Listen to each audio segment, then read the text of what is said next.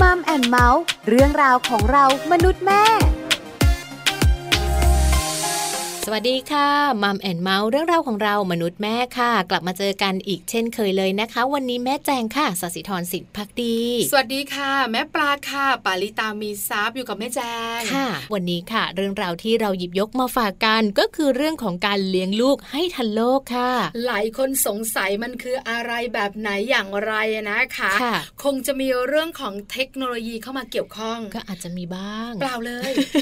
วันนี้ไม่ได้คุยเรื่องของเทคโนโลยีกับการเลี้ยงลูกค่ะ แต่วันนี้นะคะ คุยเรื่องของการเลี้ยงลูกของคุณแม่ หลากหลายประเทศ อย่างน้อยๆมีสองประเทศประเทศไทยจากเราสองคนก็ต้องมีอยู่แล้วใช่ไหมคะ แล้วก็การเลี้ยงลูกแบบประเทศญี่ปุ่นจากนักวิชาการของเรานะคะที่จะมาบอกกันด้วย แม่แจงขาก่อนจะพาแม่แม่ไปรู้เรื่องดีๆ จากนักวิชาการของเราเนี่ยนะคะ แม่ปลาขอแทรกนิดนึงได้ไหมพูดถึงคำว่าแม่นะคะ เราได้ยินแตกต่างกันเนอะอย่างประเทศไทยก็จะเรียกแม่แบบหนึ่งต่างประเทศก็แบบหนึ่งใช่ไหมคะ คนจีนก็แบบหนึ่งคนญี่ปุ่นก็แบบหนึ่งที่สำคัญเนี่ยนะคะ ชาวยุโรปก็แบบหนึ่งแม่ปลาก็เลยอยากเมาส์ว่าจริงๆแล้วเนี่ยนะคะคำว่าแม่มีได้หลายภาษา แล้วพูดออกมาเนี่ยนะคะ บอกเลย อบอุ่นไปหมดเลย แล้วคุณแม่ๆหลาย ๆ ครอบครัวนะคะ ก็อยากจะให้ลูกๆเนี่ยเรียกชื่อตัวเองได้ก่อน ให้เรียกแม่ก่อนพ่อนะ ให้เรียกแม่ก่อนคุณตานะ ให้เรียกแม่ก่อนคุณยายนะ หลาย ๆ ครอบครัวเป็นแบบนี้หนึ่งในนั้น แม่ปลาก็เป็นแบบนี้เหมือนกันนะคะ เพราะฉะนั้นตอนนี้มารู้กันดีกว่าค่ะ ว่าแม่ในภาษาต่างๆ มีอะไรกันบ้าง ถ้าเป็นภาษาไทยชัดเจนแน่นอนค่ะ เรียกว่าแม่ได้ยนแล้วอบอุ่นน้ำตาจะไหล ยิ่งเป็นการพูดครั้งแรกของลูกที่เปล่งออกมาจากปากเล็กๆของเขา ยิ่งปลื้มปริ่มค่ะ นอกเหนือจากนั้นคนญี่ปุ่น เขาเรียกแม่ว่ามามะมามะคำนี้บอกเลยค่ะ แม้ชาวญี่ปุ่นเองก็ปลื้มปริ่มเหมือนกัน นอกเหนือจากนั้นถ้าเป็นชาวต่างชาติโซนยุโรปได้ยินชัดเจนค่ะ มัม ใช่ไหมเหมือนชื่อรายการเราเลยค่ะมัมแอนเมาส์แต่ถ้าเป็นคนจีนโอ้อันนี้คุ้นเคย เพราะบ้านเราก็จะมีคนไทยเชื้อสายจีนอยู่เยอะเหมือนกันค่ะ ก็จะเรียกว่าหมาม้าโอ้โหคุณแม่แม่ยิ้มน้อยยิ้มใหญ่ตามไปด้วย เห็นด้วยกับแม่ปลาแล้วใช่ไหมคะ จริง ๆ แล้วเนี่ยนะคะ ยังมีคำว่าแม่อีกหลายภาษาค่ะ แต่ตอนนี้ดูจากเวลาแล้ว แม่แจงบอกว่าแม่ปลาเมาส์เยอะไม่ได้แล้วนะ ต้องพาคุณแม่แม่ของเราไปรู้เรื่องต่างๆ กันแล้ว เพราะฉะนั้นนะคะเราตามรองศาสตราจารย์ ดร นิติดาแสงสิงแก้ว อาจารย์คณะวารสารศาสตร์และสื่อสารมวลชน มหาวิทยาลัยธรรมศาสตร์ไปฟังเรื่องนี้กันเลยค่ะ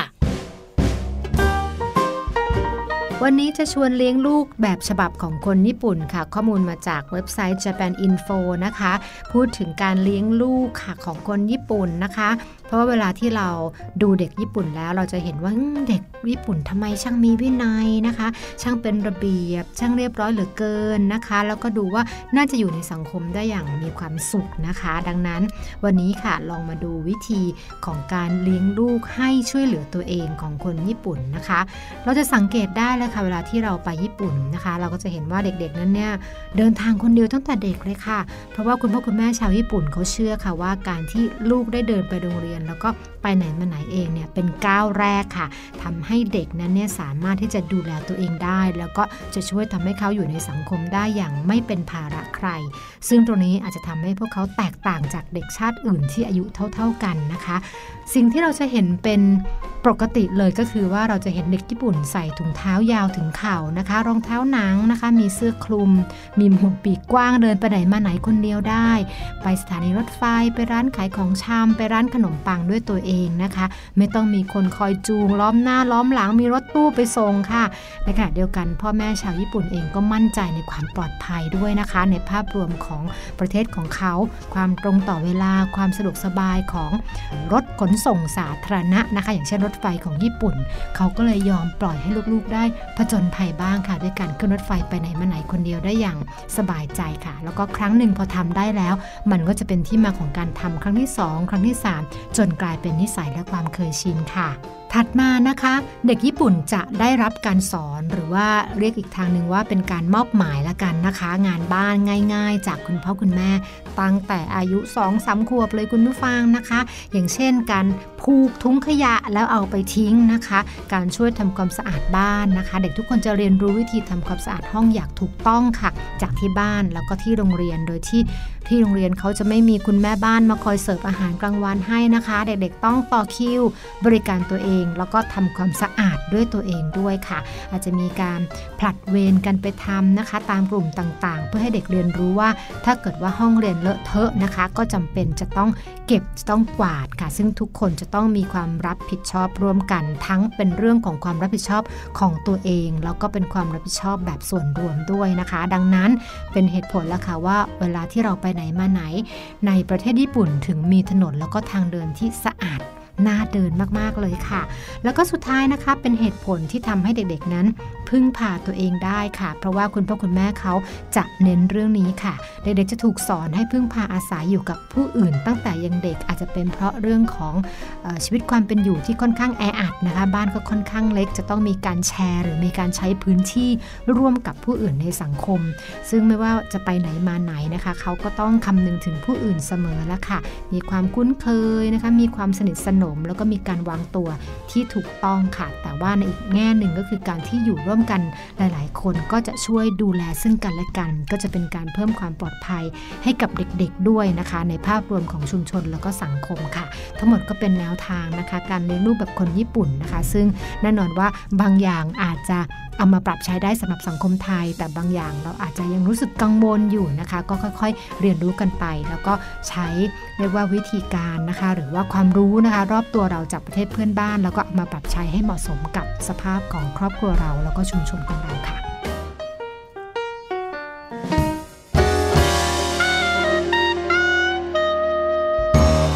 คุณรองศาสตราจารย์ดร นิติดาแสงสิงแก้วนะคะ อาจารย์คณะวารสารศาสตร์ และสื่อสารมวลชน มหาวิทยาลัยธรรมศาสตร์ค่ะ กับเรื่องราวดีๆนะคะของประเทศญี่ปุ่นค่ะ ใช่แล้วนะคะรู้แล้วการเลี้ยงลูกแบบแม่ญี่ปุ่นเขาเลี้ยงแบบไหนทำไมถึงได้เป็นเด็กมีน้ำใจปลูกฟังมาตั้งแต่เด็ก ชอบแบ่งปัน ที่สำคัญเนี่ยนะคะ สังเกตได้หลาย ๆ ครอบครัวไปเที่ยวญี่ปุ่นกลับมาบอกประทับใจ ยิ่งเป็นนักท่องเที่ยวนะเขาต้อนรับดีมากช่วยเหลือเต็มที่ มันมาจากอะไร ได้ทราบแล้ว แล้วการเลี้ยงดูของเขาเลี้ยงแบบไหนอย่างไร ก็ได้ทราบแล้วเหมือนกัน เราสามารถที่จะนำแบบอย่างตรงนี้เนี่ยมาเป็นหลักในการสอนลูกๆของเราได้ ไม่ต้องเอามาทั้งหมด ไม่ต้องดึงวัฒนธรรมทั้งหมดมา แต่ว่าดึงในส่วนของการดูแลลูกเหมือนที่เราได้ติดตามกันในวันนี้ค่ะ คุณแม่ไทยๆของเราก็มีการเลี้ยงลูกเลยนะคะ แตกต่างกันในแต่ละครอบครัว แต่ส่วนใหญ่เป้าประสงค์ โอ้โห ใช้คำแบบว่าคมมากใช่ไหมสวยมาก คือคำนี้เนี่ยดูโหดร้ายด้วยคำใหญ่มากเลยนะคะ เอาเป้าหมายดีกว่า เป้าหมายของแม่แม่ของเราเนี่ยนะคะ ก็คืออยากให้ลูกเป็นเด็กดี นอกเหนือจากนั้น อยากจะส่งต่อความรักให้กับลูก แล้วนอกเหนือจากนั้นอีก ไม่อยากให้ลูกเป็นภาระของสังคมค่ะ แล้วเติบโตมา หนูดูแลตัวเองได้อันนี้เป็นปลายใช่ใช่กตัญญูกะตาเวที ดูแลคุณพ่อคุณแม่ด้วยนะ เป็นเป้าประสงค์จริง ๆ นะใช่เป้าประสงค์เป็นลำดับขั้นตอนหนึ่งสองสามสี่มาก ใช่แล้วค่ะ เพราะฉะนั้นวันนี้การเลี้ยงลูกแบบไทย อาจจะเริ่มต้นแบบนี้จากประสบการณ์ตรงของเราสองคน และข้อมูลจากสถาบันราชานุกูลค่ะ ที่บอกไว้ว่าคุณแม่ไทยๆเริ่มต้นการเลี้ยงลูกจากสายใยแห่งรักก่อนแม่แจ้งใช่แล้วค่ะสายใยแห่งรักจะเกิดขึ้นได้นะคะ ก็ต่อเมื่อเรารู้สึกว่าวันหนึ่งที่เราเนี่ย กลายเป็นแม่คนค่ะแม่ปลาอันนี้เข้าใจไหมเนาะชัดเจนมากเลยไม่ต้องแบบคิดนิยามอะไรที่มันมากกว่านี้ แล้ววัยเบบีตั้งแต่แรกเกิดเนี่ยนะคะ ตัวเล็กๆเนี่ยบอกเลย ครอบครัวไทยจะเป็นในเมืองหรือว่าต่างจังหวัด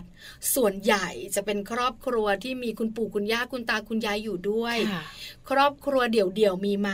ก็มีนะปัจจุบันนี้ก็เยอะ แต่ถ้าเป็นภาพรวมเนี่ยจะเป็นครอบครัวใหญ่ซะมากกว่า อาจจะมีคุณตาอยู่ด้วยคนเดียว คุณปู่อยู่ด้วยคุณย่าอยู่ด้วยบางบ้านมีทั้งหมดเลย เพราะฉะนั้นค่ะการส่งต่อความรัก ระหว่างคุณปู่คุณย่าคุณตาคุณยายคุณพ่อคุณแม่เนี่ย ไปยังเจ้าตัวน้อยนะคะ ในช่วงขวบปีแรก ที่เราเนี่ยนะคะ ประครบประงมกันเนี่ยนะคะโอ้เยอะมากทั้งเรื่องของการให้ความรัก ทั้งเรื่องของการดูแล แล้วก็เรื่องการเอาใจใส่ ทั้งสุขภาพกายสุขภาพใจอันนี้ชัดเจนเพราะอะไรเพราะเราเชื่อค่ะ เราสองคนเองก็เจอนะ เชื่อว่าอะไรการที่เรามอบความรักให้เจ้าตัวน้อย ลูกของเรา ลูกของเราจะสามารถรักคนอื่นเป็น อันนี้สำคัญ เพราะได้ยินกันเสมอๆค่ะ ถ้าเรารักตัวเองไม่เป็นเราจะรักคนอื่นเป็นไหมแม่แจงก็เคยได้รับคำสอนแบบนี้มาเหมือนกัน ใช่แล้วค่ะ ดังนั้นนะคะคุณพ่อคุณแม่เองเนี่ยคงจะต้องเลี้ยงลูกค่ะ ด้วยความรักนะคะ ซึ่งสายใยรักแบบนี้ถ้าเราส่งต่อไปให้ลูกลูกของเราค่ะก็สามารถที่จะส่งความรักเหล่านี้ไปให้คนอื่นๆ ที่เขาอยู่ด้วยที่เขารู้จักได้เลยค่ะ ใช่แล้วละค่ะ นอกเหนือจากนั้นเนี่ยนะคะ เชื่อไหมคะคุณหมอที่เป็นจิตแพทย์เด็กและวัยรุ่นเนี่ยก็จะบอกเราเหมือนกัน อย่างแพทย์หญิงวรรณพัก วิวัฒนวงศาคุณหมอเป็นแพทย์เฉพาะทาง จิตแพทย์เด็กและวัยรุ่นเนี่ยนะคะ ก็บอกนะ บอกว่าการที่เราเนี่ยนะคะ เลี้ยงลูกตั้งแต่วัยประมาณ0ูนถึงสิเดือนแรกเกิดด้วยความรักและเอาใจใส่เนี่ย เด็กๆเเขาจะจำได้ เขาจะรู้สึกดี เขาจะไว้ใจคนรอบข้าง เขาจะมีความรู้สึกว่าชีวิตนี้ของเขาเนี่ยมีความแน่นอน มีความมั่นคง แล้วก็รู้ว่าคนรอบข้างรักเขาอาอารมณ์ดีด้วยนะคะ แล้วก็ไว้ใจคุณพ่อคุณแม่ค่ะ เพราะฉะนั้นนี่คือการเลี้ยงลูกแบบคนไทยข้อแรก คือการสร้างสายใยรัก บอกเลยค่ะ อดีตปัจจุบัน สิ่งนี้ยังคงอยู่ไหมอยู่ค่ะแน่นอน เราสองคนเลี้ยงเจ้าตัวน้อย ลูกของเราเนี่ยนะคะ ถึงตอนนี้จะปวดหัวเวียนหัว แต่ตอนที่เขาเป็นเด็กๆตัวเล็กๆเราเนี่ยนะคะประคบประงมดูแลอย่างดีให้ความรักเต็มที่ แม่แจงถึงขั้นกับลาออกจากงานอะ ไม่มีคนเลี้ยงด้วยเชื่อไหมคะคุณผู้ฟังดิฉันเองนะคะ ต้องคุยกับคุณพ่อคุณแม่หลากหลาย คุณพ่อคุณแม่หลาย ๆ ท่านเป็นแขกรับเชิญในรายการ คุณพ่อคุณแม่หลายท่านมาแลกเปลี่ยนประสบการณ์ คุณพ่อคุณแม่หลายท่านมีคำถามในมัมแอนเมาส์แต่ดิฉันอยากได้คอนเทนต์หนึ่งเรื่องคือการหาพี่เลี้ยงอย่างไรให้กับลูกของเราที่ดีที่สุดดิฉันหาประเด็นนี้ไม่ได้ เพราะอะไรรู้ไหมคะ เวลาถามคุณแม่แม่ คุณแม่แม่บอกว่าลาออกจากงาน เพราะว่าไม่อยากไปหาพี่เลี้ยง เพราะว่ารู้สึกว่าพี่เลี้ยงมันหายากมันไม่ตอบโจทย์แล้วเวลาที่เขาจะอยู่กับเราไม่นานเพราะฉะนั้นเราต้องเสียสละเราต้องเลือกค่ะแม่ปลานี่คือการตอบคำถามเราได้ว่า การเลี้ยงลูกแบบสายใยรักของคนไทยข้อแรกใช่หรือไม่ส่วนข้อที่สองค่ะแม่แจงข้อที่สองนะคะก็คือเรื่องของการซึมซับความรักให้ได้ดีที่สุดค่ะ แม่แจงขาอธิบายด่วน ในมุมมองแม่แจงคืออะไรอะคะ ลองนึกกลับไปค่ะแม่ปลาตอนที่แม่ปลาตั้งท้องแล้วรู้ว่ามีสิ่งมีชีวิตเล็ก ๆ อยู่ในท้องของแม่ปลาโอ้ยนึกไปนานหน่อย มันตื้นตันใช่ไหมยังรู้สึกได้คุณแม่แม่นึกตามนะคะ วันที่เราตั้งท้องคุณหมอบอกเรา ยินดีด้วยค่ะยินดีด้วยครับ เป็นแม่คนแล้วสองเดือนแล้วน้ำตาไหลโอ้โหตื้นปลื้มปริ่ม ใช่ใช่ไหมคะ อารมณ์นั้นมาค่ะอารมณ์นั้นมาเสร็จแล้วเนี่ยเวลาที่เรารู้ว่าเราจะต้องดูแลสิ่งที่อยู่ในท้องของเราเนี่ยอย่างดีที่สุด ต้องพูดคุย ต้องลูบท้อง ต้องฟังเพลง ต้องหาข้อมูลในการกินอาหาร เยอะแยะมากมายต่างๆเหล่านี้โดนบังคับนับลูกดินด้วยอย่าพูดไม่ได้นับใช่ไหมอันนี้สำคัญคือการดูแลเขาอย่างดี แม้จะไม่เห็นหน้ารักไปแล้วนะ ใช่ไหมฉันรักเธอตั้งแต่ฉันยังไม่เห็นหน้าเธอเลยนะประโยคนี้และที่สำคัญก่าเวลาที่เราคลอดเขาออกมาแล้วเขาออกมาอยู่ภายนอกเขาออกมาอยู่กับเราเป็นส่วนหนึ่งของเราแล้ว เราก็จะต้องมีการมอบความรักให้เขาอ๋อคือการซึมซับความรักเนี่ยนะคะ ที่เด็กๆ ควรจะซึมซับได้มากที่สุด ที่คุณแม่ไทยนะคะ มักจะเลี้ยงดู คือการกอดการหอม แม้แต่การมองตาค่ะแม่ปลาคืออบ กอดประคบประงมใช้บ่อยคำนี้ เพราะว่าตอนเด็กๆต้องเป็นแบบนี้อยู่แล้วนะคะ แล้วก็สัมผัสการร้องเพลงให้ฟังที่สำคัญเชื่อมาแม่ไทยนะคะ เวลาที่จะส่งต่อ ความรักความปรารถนาดี อยากให้ลูกนอนหลับแล้วเพียงพอต่อความต้องการ อยากให้ลูกเจริญเติบโตเนี่ย แม่ไทยชัดเจนอย่างหนึ่งคือ มีเพลงกล่อมเพลงกล่อมลูกเลยนะคะใช่คุณแม่หลาย ๆ ท่านที่ฟังรายการมัมแอนเมาส์มาบอกเลยไม่มีปัญหา รู้จักแน่นอน เพราะเราคุยกันบ่อย ๆ ในเรื่องนี้ แต่คุณแม่หลาย ๆ ท่านบอกว่ายังนึกไม่ออกเพลงกล่อมเด็กที่คุณแม่ไทยส่วนใหญ่กล่อมกันเป็นยังไง ฟังตัวอย่างนะ ดีเหมือนกัน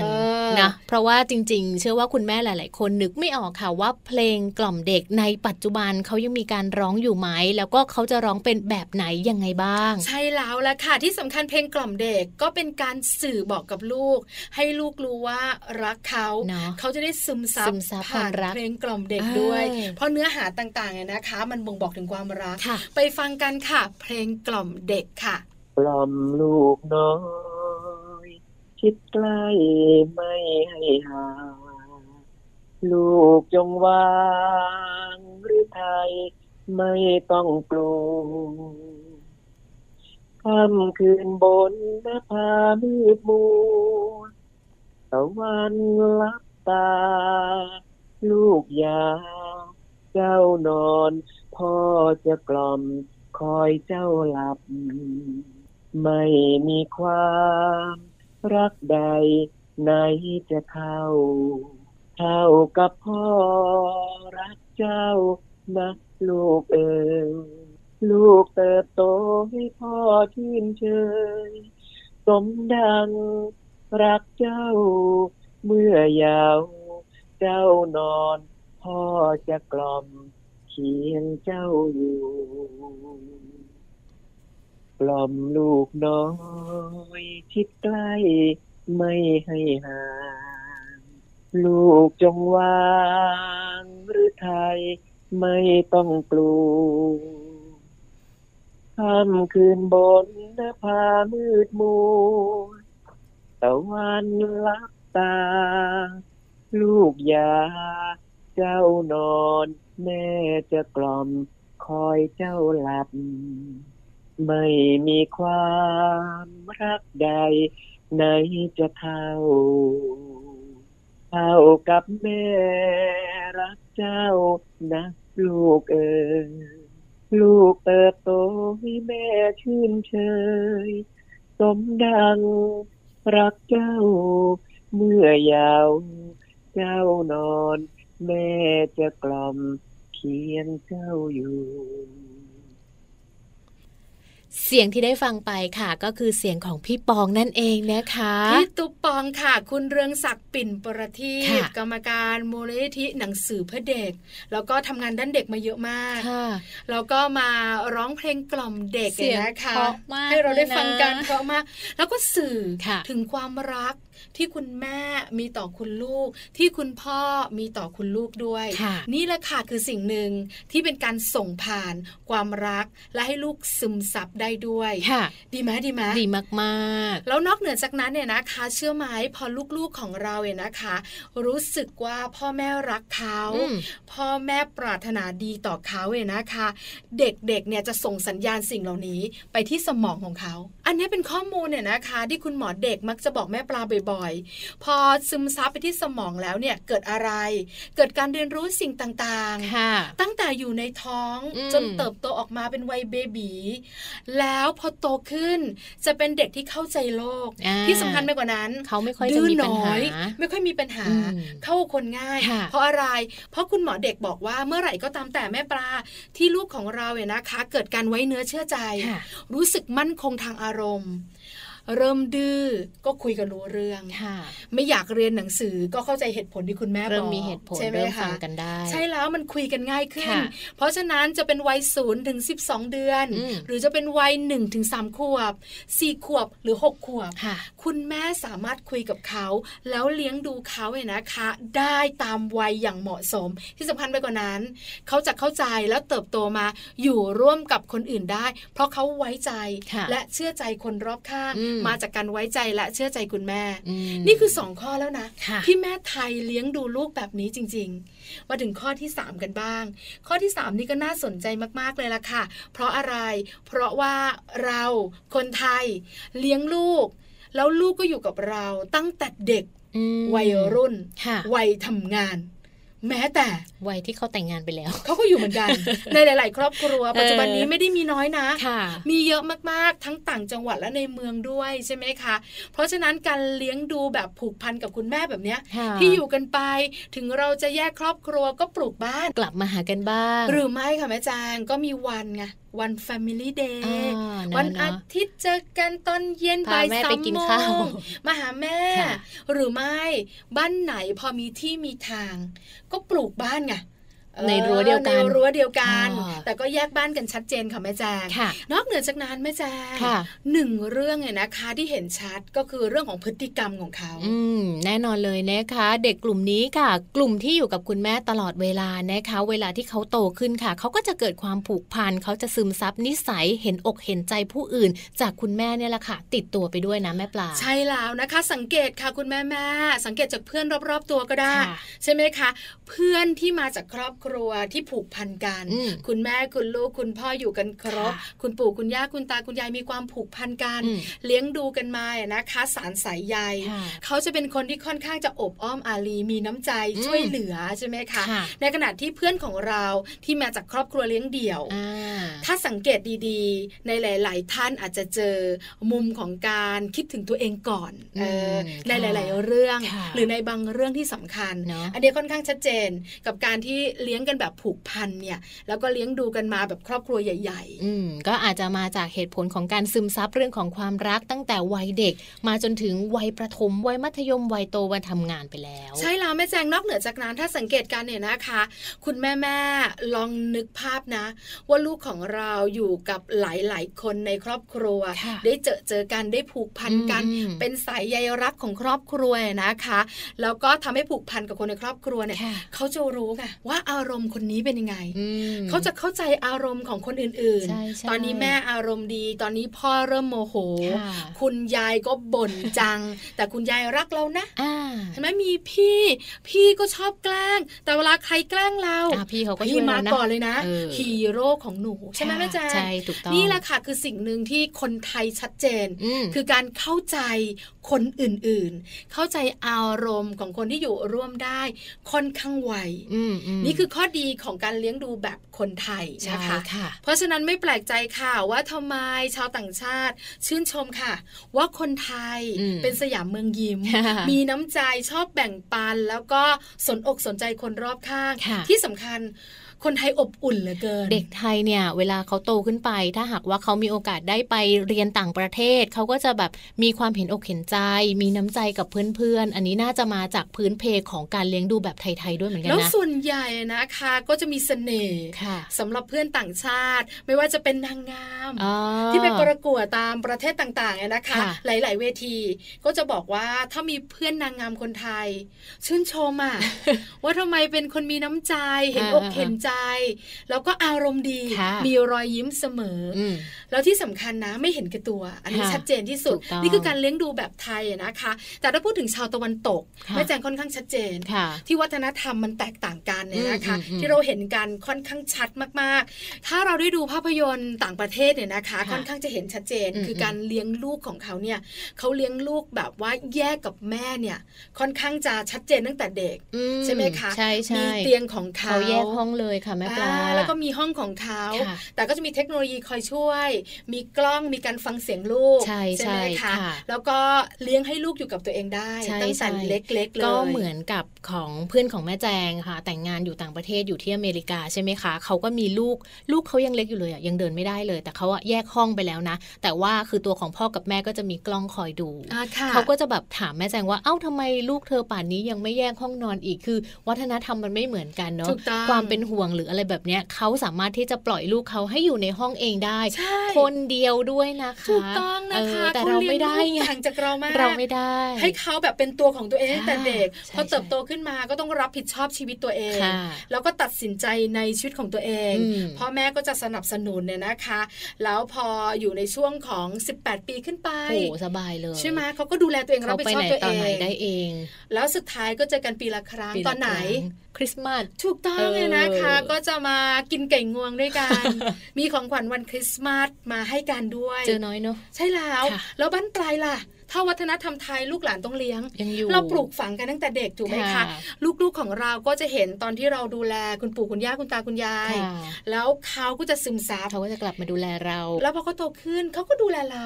แต่ต่างประเทศยิ่งเป็นโซนยุโรปเนี่ยไม่เลยใช่ไหมคะเขาก็จะมีรัฐบาลเลี้ยง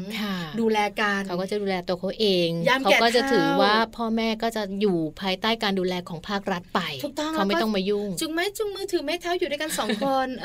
จ็บป่วยก็มาเยี่ยม เพราะว่าสวัสดิการของรัฐอาจจะครอบคลุมอะไรประมาณนี้นะคะ อันนี้ในมุมของทางยุโรปใช่ไหมคะที่เราเห็นกันชัดเจนมาก ๆเลยนะคะ ความสัมพันธ์ระหว่างคุณแม่คุณพ่อคุณลูก อาจจะห่างเหินกว่าคนไทยแน่ๆใช่ไหมคะ ความผูกพันการใกล้ชิด การถามสารทุกสุขดิบรวมถึงการใส่ใจในรายละเอียดของแต่ละคนก็ต่างกันด้วย แน่นอนเวลาที่เรามองแบบชาวต่างชาติที่เป็นคุณพ่อคุณแม่ของชาวต่างชาติแล้วก็เด็กที่เป็นเด็กต่างชาติ เวลาที่เขาเดินด้วยกันบางทีเขาไม่มีการจูงมือ บางทีเขาไม่มีการแบบกอดหอม เวลาที่จะลงรถไปโรงเรียน หรือบางทีเนี่ยแทบจะไม่มีการรับส่งด้วยรถส่วนตัวที่โรงเรียนเลยนะบางทีเดินไปเอง บางทีขึ้นรถโรงเรียนใช่แล้วสีเหลืองๆที่เราเห็นตามภาพยนตร์อะไรต่างๆ แบบนี้ ไปเองกับเองด้วยนะ ใช่แล้วค่ะ เพราะฉะนั้นการเลี้ยงดูนะคะ ก็เลยแตกต่างกันบ้านเรากับทางยุโรปใช่ไหมคะ